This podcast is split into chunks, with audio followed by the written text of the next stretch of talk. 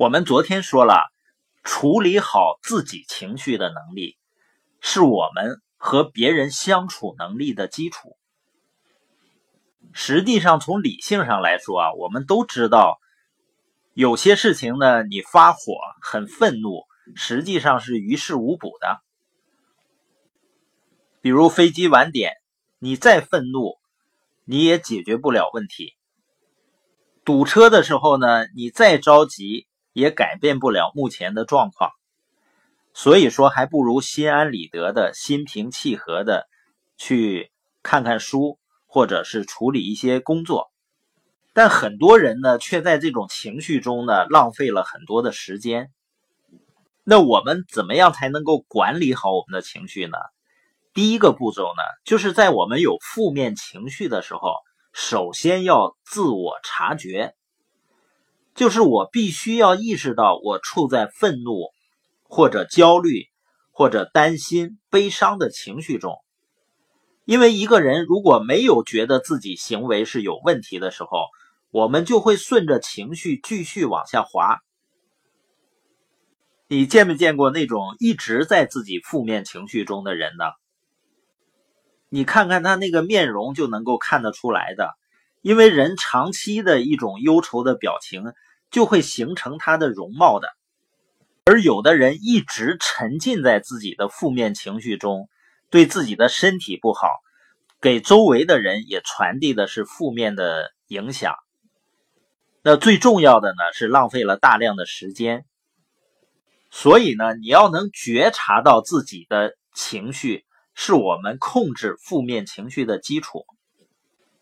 我们的大脑是可以控制我们的大脑的。也就是我们的思想是可以控制我们的思想，像我们可以拿锤子呢去锤钉子，但是呢永远没有办法用锤子去锤锤子自己。可是我们大脑在发怒的时候呢，同时还可以思考，大脑在发怒，这在心理学上呢叫自我觉察，能察觉到自己处在什么状态。高情商的人呢，具备一个最基本的能力，就是能够察觉自己处于什么状态，这是能够更好的处理自己情绪的基础。所以第一步呢叫自我察觉，那第二步呢叫认知疗法。当我们感受到、发现了自己的负面情绪以后呢，也就是察觉了自己的负面情绪以后，要做的。就叫质疑自己，要回到情绪产生的原因上，重新解读我们的原因。比如我们订了酒店度假，结果去了以后呢，他给漏下了，没给准备好，那你就会很生气。你觉得你一家酒店呢，你的职责就是要把这些事情做好，所以我们会发一顿火。但是如果我们重新思考，发火有没有助于问题的解决？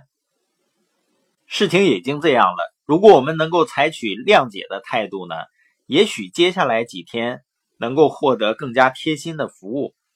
我们如果重新解读我们的情绪原因呢，我们就可以采取新的行为策略。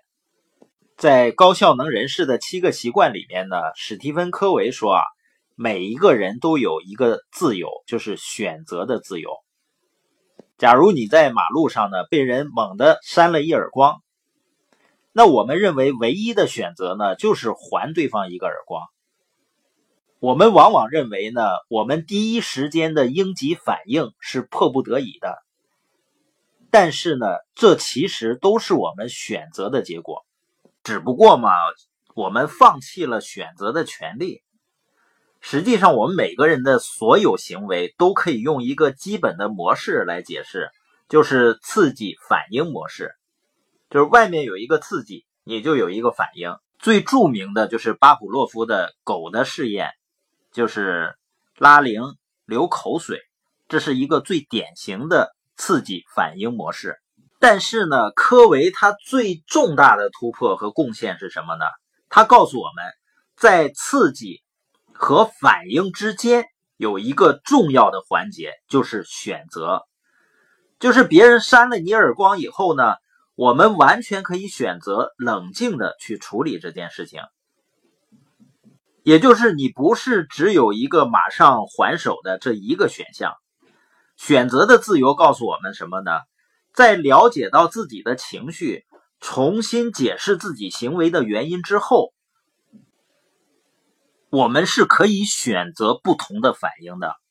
当然，这并不代表说你以后就不要发火、不要痛苦，而是告诉我们，你知道自己的每一个行为都是你的选择。而且呢，当你重新解释这一行为以后呢，就可以更好的减少不必要的负面情绪。那今天的内容呢，核心是告诉我们啊，在我们生活中跟自己情绪相处的时候，可以利用自我察觉、认知疗法和更好的选择这三个步骤呢，来应对不必要的负面情绪。